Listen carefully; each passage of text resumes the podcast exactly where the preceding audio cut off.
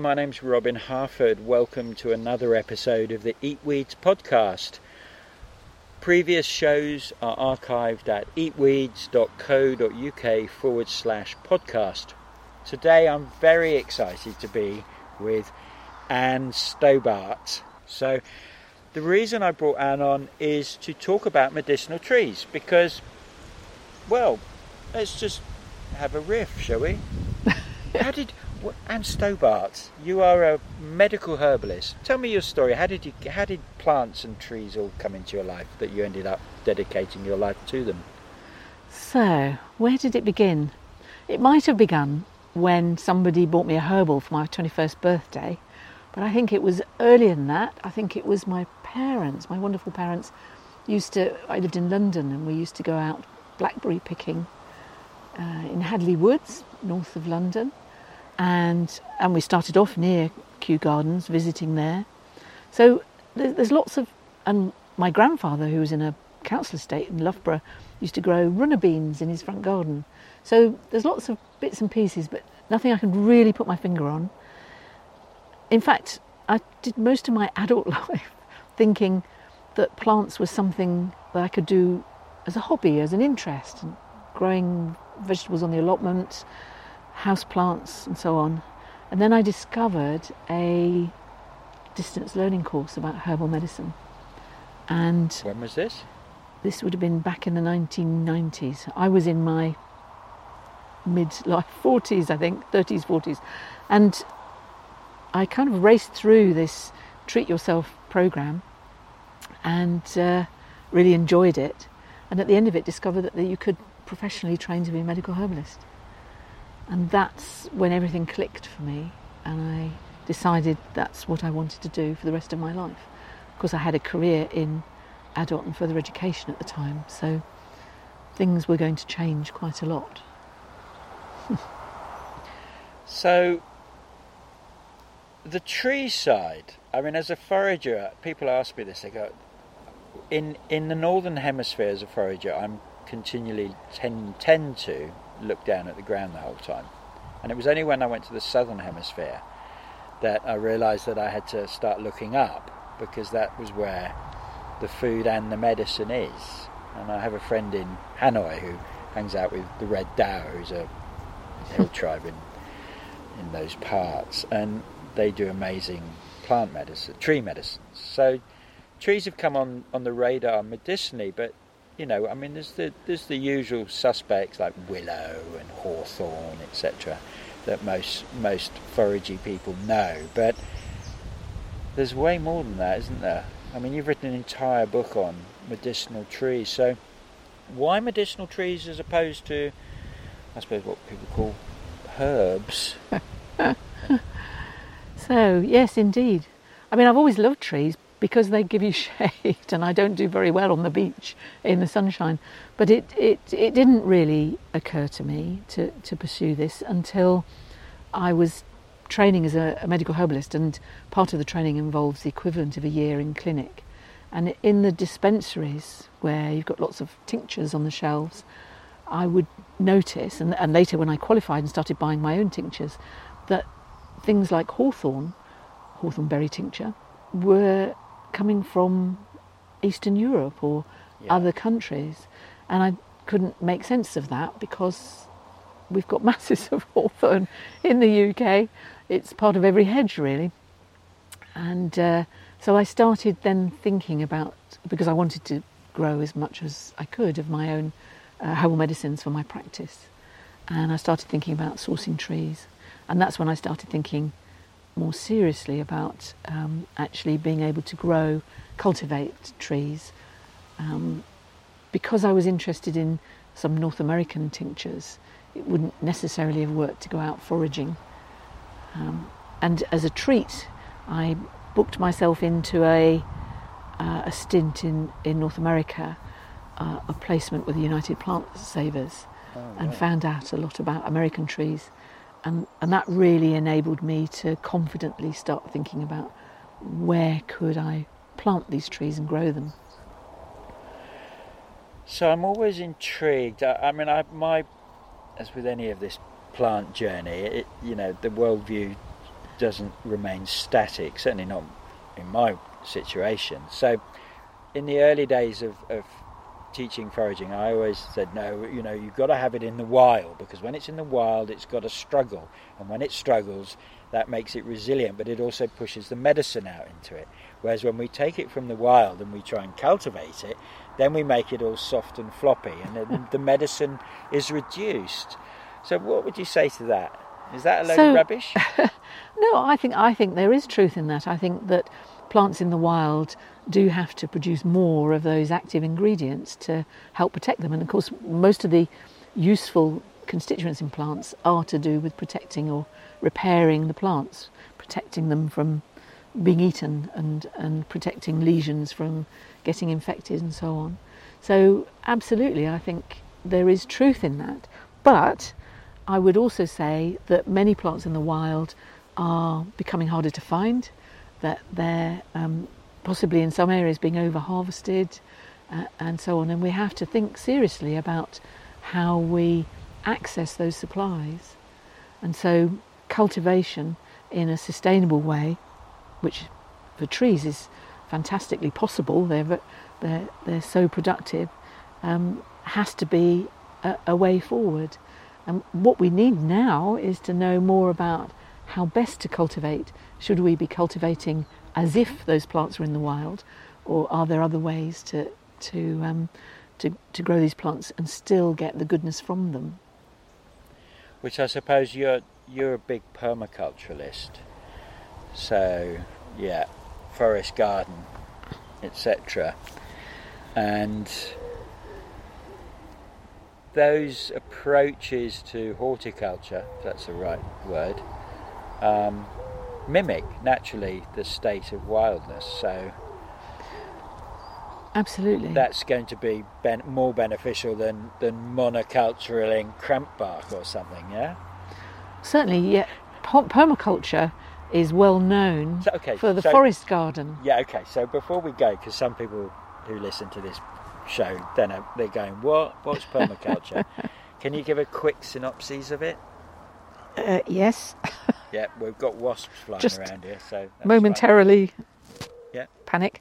Okay, so permaculture is really about a design system based on observing nature and what works, a design system that offers opportunities for sustainable growing, but actually can be applied more widely, not just to gardens and growing projects, but to lifestyles and all sorts of other things.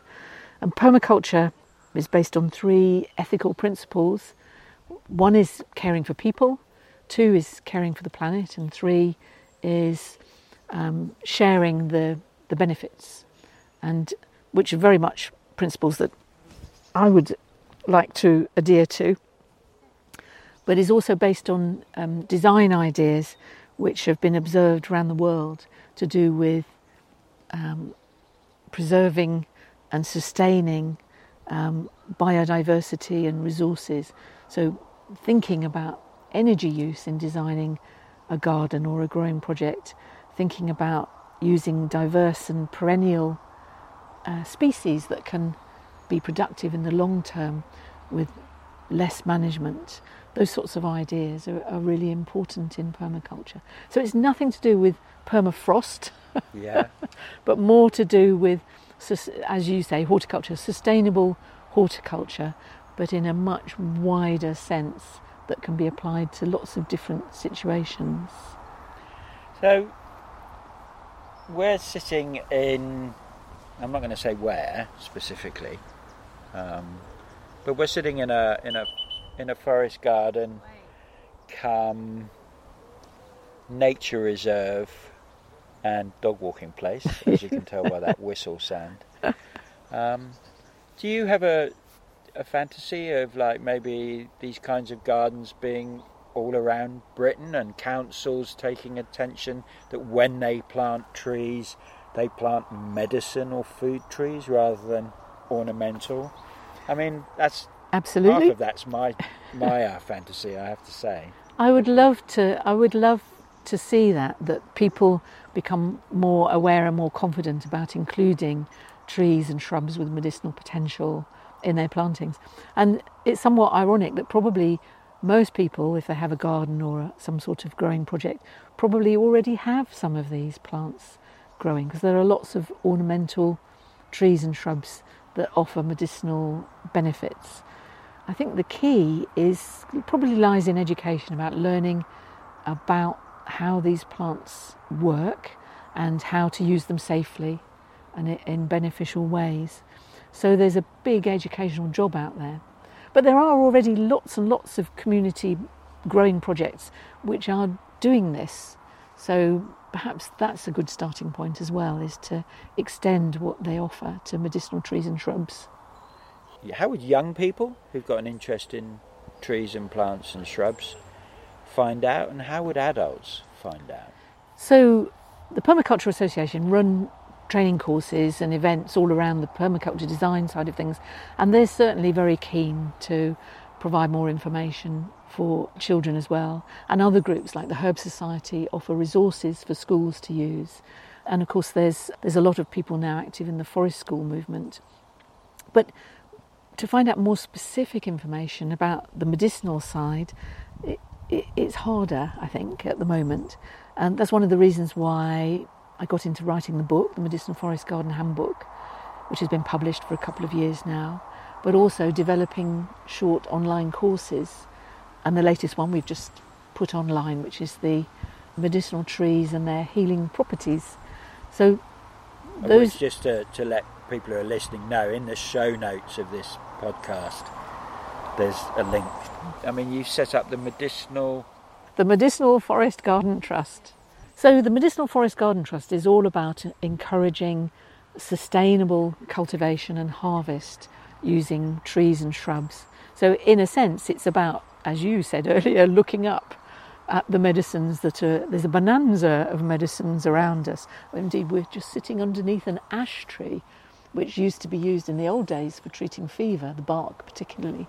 And sadly, lots of problems with ash now, but it's quite medicinal in its own right.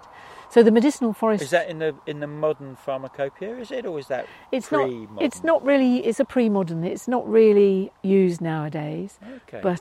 But like many barks, it has anti-inflammatory bark, this tree.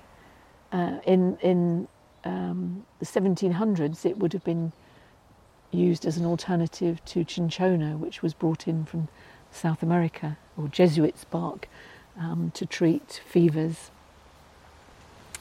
It wasn't the malaria plant? Yeah. Yeah. Yeah, cinchona, yes. Really? Ash was used before cinchona? Well, it was used as probably as an alternative. And not as strong, which is why... Is that why it died out? Or did we just have this grass is greener, the exotics are always better? I think there's something that people do have a bit of a thing for imported... some tropical remedies or things that are maybe a bit more exotic, and we can look closer to home. Personally, I'm not against introduced trees. I am very much in favour of introducing those ornamentals and such like trees and shrubs, but we do need to be more aware of the possibilities of what we already have around us. Absolutely, I'm completely with you. I mean, I love kind of the introduced plants that come over here. But I'm also very aware that, like you say, right under our feet we have these ancient trees and shrubs that we've forgotten about. And we do need to learn their stories again, and their place in our culture, and our place in their culture as well. Because it's a two-way street, isn't it? Yes, I think the Medicinal Forest Garden Trust, one of the things that I'm hoping we'll be able to develop is more opportunities for learning about the potential healing benefits of these trees and shrubs. Obviously, recently we've had problems with lockdown, and so courses in person have been more difficult. But so I've been trying to develop online through blog posts and the like, just more and more information. Slowly we'll build up a whole lot of detail. And there is lots of information around the sorts of things that you do about foraging and edible trees. There's lots of overlap into the medicinal benefits. Very much.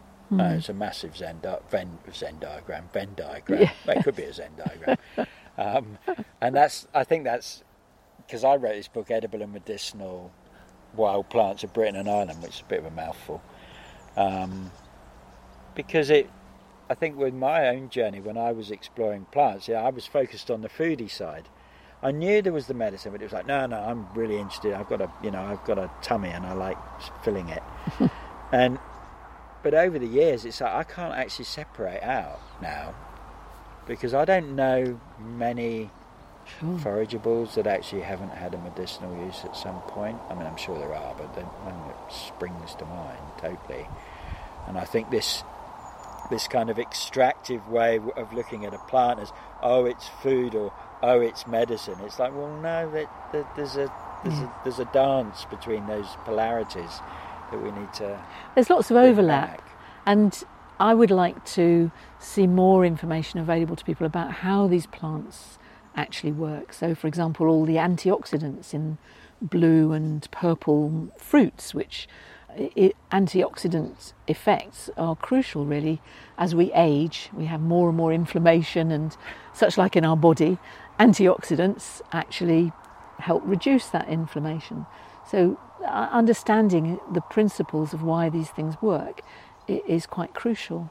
And there are plenty of other examples. People sometimes ask me for an alternative to aspirin, and I have to explain that although willow is anti-inflammatory, it doesn't have the same effects as aspirin. No. They can't be directly substituted for each other. And understanding better how willow does have anti-inflammatory actions helps us to appreciate that the big differences between the plants and perhaps synthetic medicines. So how many, I mean, you've written the book and I haven't actually counted how many trees and shrubs you've included. How many medicinal trees and shrubs are we talking about in the UK or Britain? That's a very difficult question to answer. It depends whether you include the native. Okay. Let's for the purists out there, because we know there's a lot of them who don't like the incomers. How many native, so-called? Okay. Well, if you're just looking at trees, then there's a problem because there may be 40 native trees, which, well, you can safely say are native to the UK, and of those, maybe half of them are useful in a medicinal sense. Okay. So you'd be quite limited, really, if you just went for the trees. Obviously, if you bring in shrubs, then you can extend a lot more. When I'm retired from practice now, but when I was practicing, I had maybe over 120 tinctures on the shelf, plus dried herbs and other things, so that to make that range of possibilities in the dispensary, I couldn't really rely on native plants. And I would have had in my dispensary plants like ginkgo, prickly ash. So ginkgo is an Asian plant. Prickly ash comes from North America, and lots of other plants that we wouldn't normally see in the UK unless they're planted as ornamentals.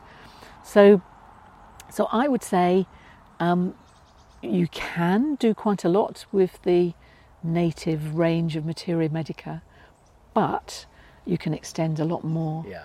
And there are particular limitations. For example, there are very few plants in the European Materia Medica, the North European Materia Medica, that are warming or heating in the same way that, for example, the spices that come from the tropics offer. Ginger, turmeric, and all of those wonderful plants. Yeah, yeah. So how do you replace them? Well, you could try horseradish, but not everybody gets on with horseradish. So you talked, just before we started turning the recorder on, about North American trees and shrubs and bringing some of those over. Are there any of maybe like the Chinese trees and shrubs or the Ayurvedic trees and shrubs that you've kind of included? Yes, the Ayurvedic less so because they tend to be not hardy. So you need a greenhouse or a very sheltered environment. Right. Lots of southern European plants are doing better in this country. So, for example, things like myrtle and fig and so on. Asian Chinese plants are fantastic. Many of them will do really well. And, for example, magnolia. The problem is getting a magnolia that's not just an ornamental, trying to get a species that's not been bred, or a variety that's not been bred for its flowers. Other Asian plants like forsythia, dogwoods, all of those have interesting medicinal effects. And then there's North American plants. There's a wonderful organisation in North America called United Plant Savers that have been trying to bring back botanical sanctuaries and provide a more understanding of why the North American plants are so important.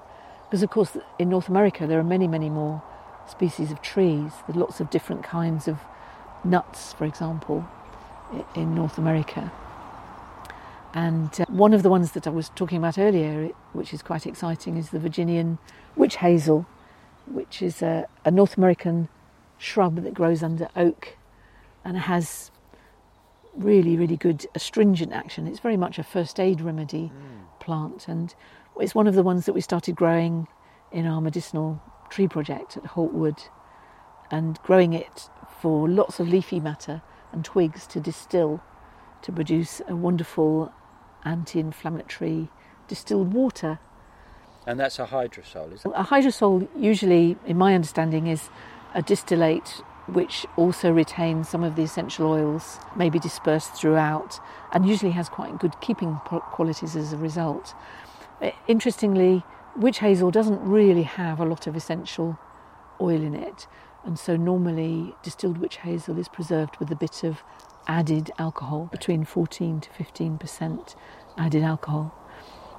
Is it possible to preserve it without alcohol, like with vinegar or something, or glycerin? There are other preservatives that can be added, but they're mostly synthetic. Oh, but it's an external as well, though, isn't it? It's used externally, yes. No, I was just, because a lot of people in Britain are Muslims, so people who believe that don't drink. There's alcoholics who can't drink, so I'm quite conscious of. Is it possible to make the old ways of making medicines without alcohol? Quite helpful to a large number of people. So glycerites and vinegar-based syrups, all of those are possible. The thing about alcohol is that it has a good extraction property when you have a mixture of up to about 40% alcohol and water.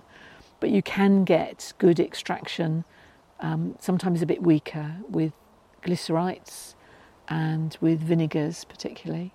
Or just go for dried herbs, which can be used as teas.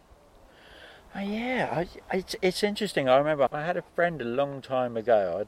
I don't know where she's gone to now, and she was very much with Tamil medicine in southern India, and she came back with these pills, basically, which were nothing more than just powdered plants rolled up with I don't know what.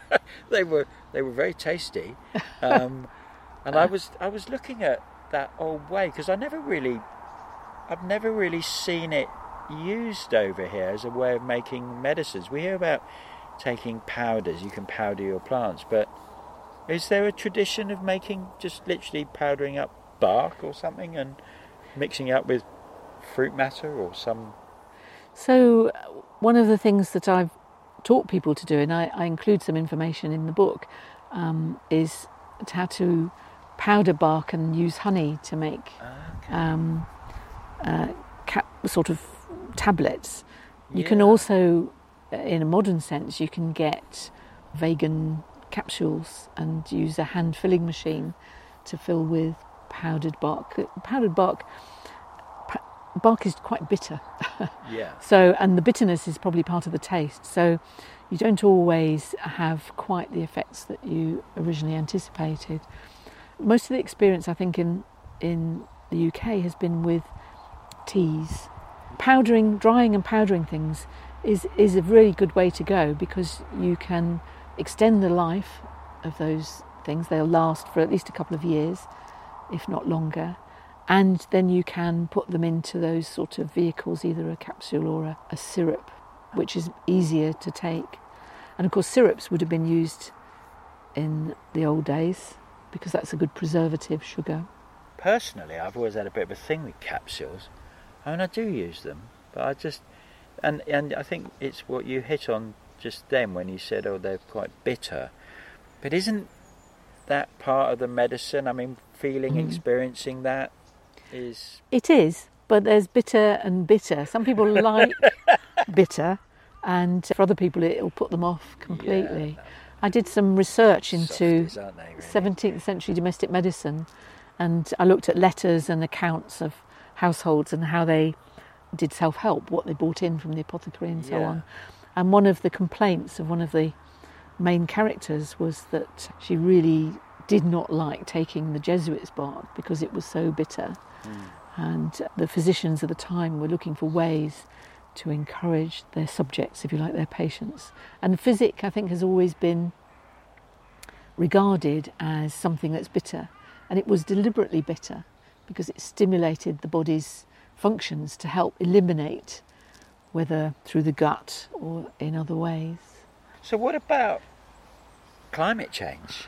I mean, is that affecting the range of trees and shrubs that we might grow moving forwards for the next 10, 20 years? If we're planning, obviously planning a medicinal tree garden or forest garden, you know, it takes quite a while. And as we've seen specifically in this summer, there's a lot of dead trees around as a result. Yeah. I think coming at it from two ways, climate change is going to affect where herbal supplies come from. Yeah. And herbs are big business worldwide. Massive, yeah. And as more habitats get changed for agricultural purposes or other reasons, and as climate events become more and more problematic, access to those supplies is going to become more and more difficult. So that kind of increases the need to look at cultivating our own supplies. But there's swings and roundabouts. The sort of warming of the climate means that trees and shrubs are likely to be more productive. But some, particularly maybe the conifers, are likely to be undermined because they tend to prefer colder climates. We might be able to include more southern European type plants, some of the, particularly the aromatic plants. And I mentioned before things like myrtle and fig and the like, which provide us with not just fruits and berries, but also leaves that we can use in teas. So I think it's a kind of very much a swings and roundabouts thing, that we can benefit by anticipating the plants that are more likely to do well in a warmer climate. But in terms of drought or unpredictable floods and so on, the best way forward is probably to look at the permaculture approach, because permaculture really is about making growing systems more resilient. Yeah. So creating planting projects which use plants in a kind of clever way to try and restore water loss, mulching the ground, covering the ground, avoiding bare soil. So it's not just having species that will do better, tree and shrub species that can grow in a dry or particularly wet environment. It's also about combining them in permaculture styles for resilience. So with anyone kind of listening to this who's going, I'm really resonating, to use a word, eh? I'm really resonating with what Anne's talking about, but I don't have huge acreage of land. For someone who would want to, maybe they've got a little bit of land, what would be a minimum bit of land to grow, and what would be the five primaries to look at? I mean, I'm talking small spaces, because unlike America, where there's big bits of land, over here most of it's owned by someone else. So how do we overcome that problem? So I've been lucky where I am, because I've been able to design my own wood, and I'm also part of a community project where which I think is a great idea, where we've been able to create a sort of mixed forest garden setup. But I'm also very conscious that, especially if you're in a city or a town, the space might be more limited. I think that you can do an awful lot with allotments, but sometimes they're restricted on perennial trees and shrubs. But you could do quite a lot with medicinal shrubs in that kind of environment.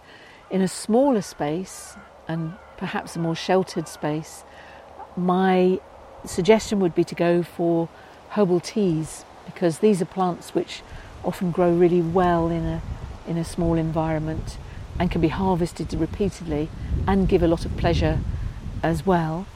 And the range of herbal teas is vast. Yeah. From plants that do really well, the mints, the aromatic mints, and can provide lots of digestive support, like lemon balm, the different kinds of mints themselves, through to plants which are antiseptic, also in the mint family, thymes, rosemary, which is also quite a stimulating herb. These are all plants that could be mixed and matched in teas. You don't have to make teas with one plant alone, and often taste better as mixtures. And there are lots of daisy family plants which will grow readily in an enclosed environment, like yarrow. Yarrow provides a sort of supercharged chamomile anti-inflammatory effect. So where am I? So I'm thinking of mints, I'm thinking of daisy family. I would also add in something from the rose family, because most rose family plants have, even roses, have leaves which are packed with astringents, tannins, which give a tea-like taste to teas. So I would include those. So there's lots of scope, and there's plenty more in the book, obviously, of suggestions, more of a 3D kind, yeah, growing up to trees and shrubs. And I think my message would be that pollarding and coppicing can be used even in small spaces. So it's possible to grow trees and shrubs and get the benefits of young leaves and bark and maybe flowers and fruit without having to kind of commit yourself, yeah, to filling up a whole yard with one or two trees. And can you grow the trees in pots? There are some trees that do really well in pots. For example, ginkgo will do well in a pot. And some of the other ones, for example, myrtle and fig too, will do well in pots.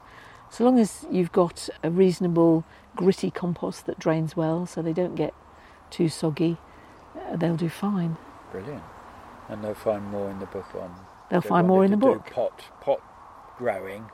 Yep. Container growing, absolutely. Container growing, yeah, that's the word.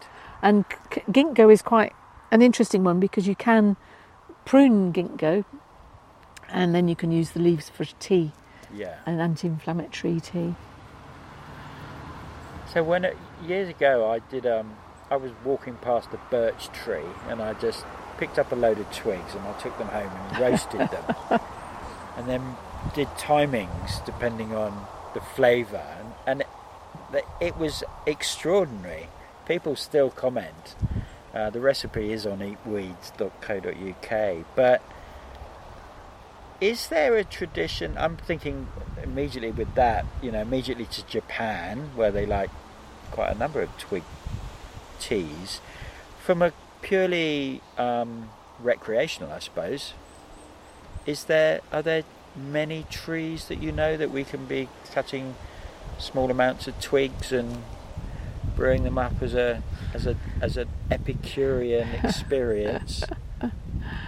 I think you need to start getting to know your trees by experiment a bit. There are some trees which are so full of tannins, like oak, which are probably not so good for internal use. But certainly birch is a wonderful example. And you can mix, for example, what about birch with a few leaves of bramble growing, yeah, around about? Those bramble leaves will give you the tea-like taste, and birch will give you a slightly more aromatic maybe bitterness type of taste. So I would go for combinations, and it's one of the things that I talk about. Actually, I think I've done some blogs, and I've also got a course on harvesting as well, which I talk about combining your teas for particular purposes, whether digestive, the bitterness, or for relaxation, then you look for more aromatics. And so I'm just thinking about what other trees, looking around to see what we've got around us. Not spindle. Probably not spindle. This is where you have to start to get to know your trees. And yes, there's a birch over there. Yeah. So certainly you could be using ash.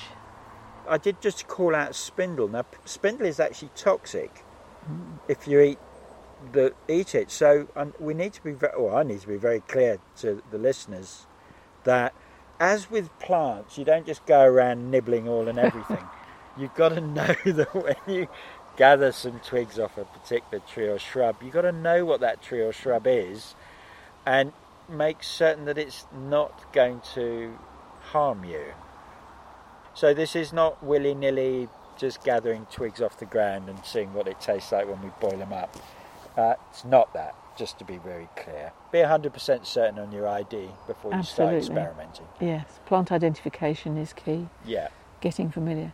But it's surprising that the more you do, and if you can find a sort of plant buddy to go with, then the more you get to know these plants, and then you get to know their families.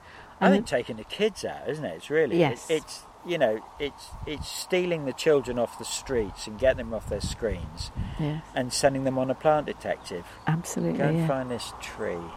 I'll tell you, I was out with my grandkids one year, and the wind was blowing through the trees, and I came up with this practice, because I'm quite into mindful practices, of is it possible to discern what that tree is by the sound of the wind in the leaves? And I do know that it is, but it's very, very hard. But it's quite a fun thing to do. So it's, Yes. And get the kids up the trees. My granddaughter was up a tree. My cousin came down with her 8-year-old, and they were appalled that my grandchildren were climbing trees. They thought it was far too dangerous. Well, it's something that's done in other countries. I don't see why we shouldn't do it here. I think it's really important. Yeah, I do. I mean, obviously, you teach them the safety side. I devised a quiz a while back which involved bark and trying to match the barks to their activities. And people were encouraged not just to taste but to smell those barks. So they were dried barks. And it was fascinating that children really loved to get involved with that and to work out which of these barks was going to make them poo more, because it's a laxative, and which of them were antispasmodic and so on. And that sort of activity is brilliant for bringing children closer to understanding what's possible. Very much. I mean, they're the guardians of the future, aren't they? So the more we can encourage that, the better. Where do you see your work going now? I mean, you've got the courses that hopefully is going to be educating some people who've got an interest. I mean, what's the website? The Medicinal Forest Garden Trust.org. Okay. So it's all one word, Medicinal Forest Garden Trust.org. I'm hoping to continue building the website, and people can sign up for an occasional newsletter on it, and to encourage, perhaps now that lockdown is behind us, maybe we'll be able to do more out in the field.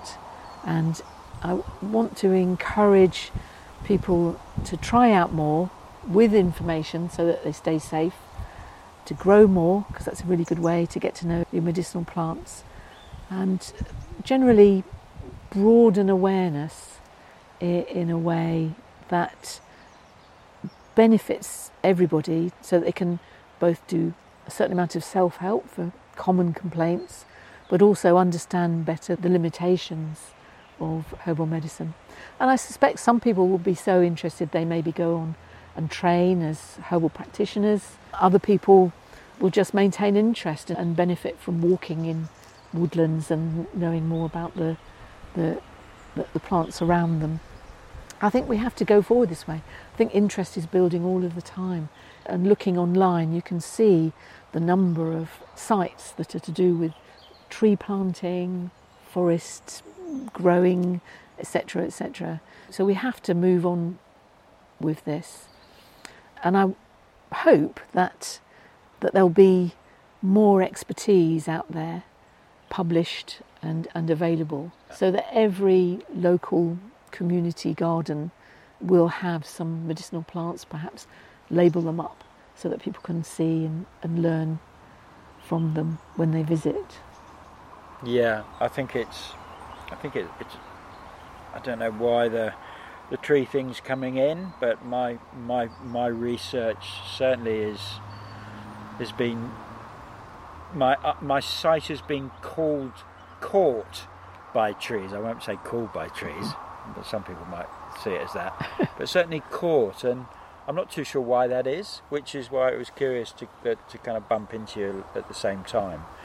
And I think particularly with the summer we've had, for me, anyone who has, been out in the burning heat and then sought sanctuary underneath a tree, suddenly you realise pretty quickly how important these, and I'm going to say the word, beings are. Mm-hmm. And we need to be realising that they are they're the ancestors, aren't they? They're the ancient ones, been around a long time, and our relationship with them for food and sustenance and medicines and shelter and everything is quite extraordinary. We're certainly very lucky. Yeah. We must appreciate them more. Very much. So thank you, Anne. You're welcome. Good to have you on, and I'm going to hopefully convince you to come on another show at some point, maybe to be specific on something. I'd love to. We can talk more. Yeah. Great. Thank you. Thank you.